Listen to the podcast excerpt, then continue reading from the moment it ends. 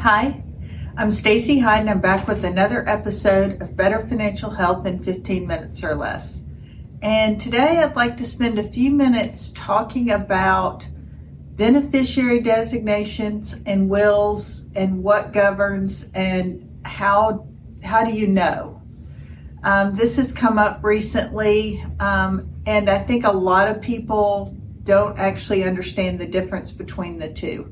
So if you have an asset, say a life insurance policy, a retirement account through your work, um, a bank account that you own jointly with someone, in most all cases, those assets are not going to pass through your will. So if you pass away and your life insurance has a beneficiary of someone that you used to be involved with but are no longer, that person still will get those insurance proceeds. So it's very important that periodically you do a beneficiary review. Go make sure that you know what the beneficiary information is on your accounts. So, for example, if you have a bank account that you own jointly with one child, but you have three children, and you pass away, the child that you owned that bank account jointly with owns all of that money in that account.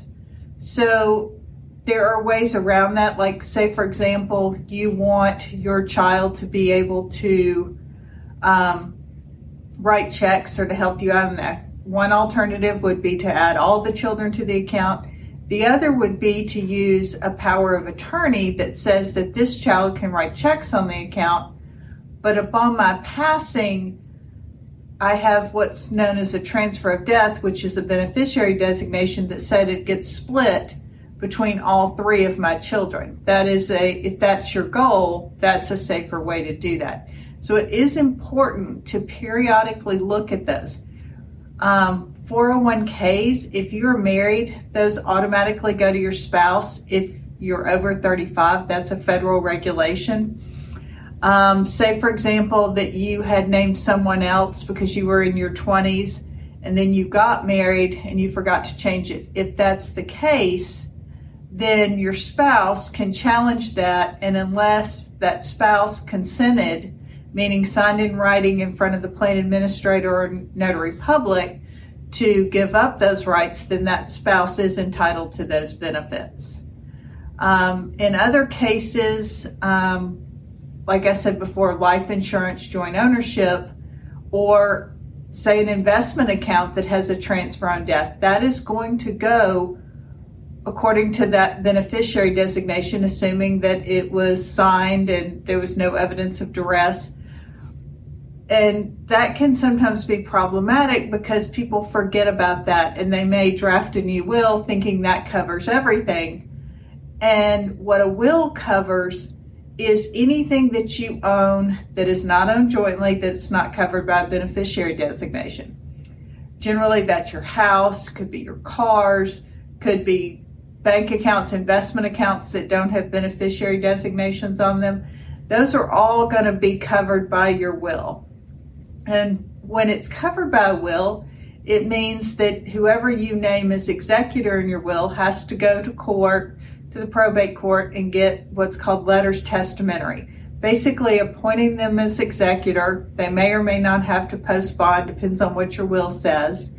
And then they're charged by the court of paying off creditors and distributing assets according to the will.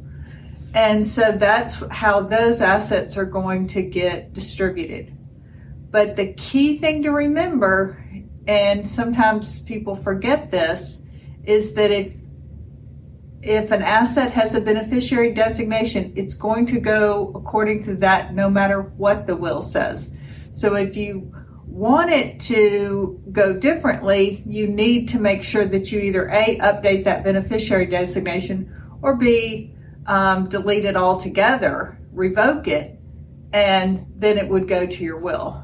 The advantage of beneficiary designations and joint ownership is in order for your beneficiaries to get access to those assets, all they have to show is a death certificate. So it's going to take longer in most cases, sometimes a couple of months longer, um, or even longer if an asset passes via what's called the probate process. That means it's through your will because the executor is going to have to get appointed. They're going to have to divide out the assets.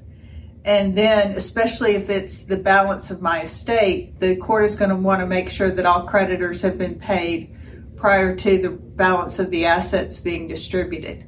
So that can take longer, and that's a nice advantage of beneficiary designations, but it can, uh, there's more to keep up with, I guess I want to say, when you have it on a per asset, by per asset um, basis. So I just wanted to uh, clear that up. Hopefully, I didn't muddy the water for you anymore, but if it has a beneficiary designation, that's how it passes. Just need a death certificate. It's if it's by the will, it's going to capture anything that doesn't have a beneficiary designation, and that is going to be distributed under court supervision by the executor. Thanks so much for tuning in. This has been another episode of Better Financial Health in 15 minutes or less.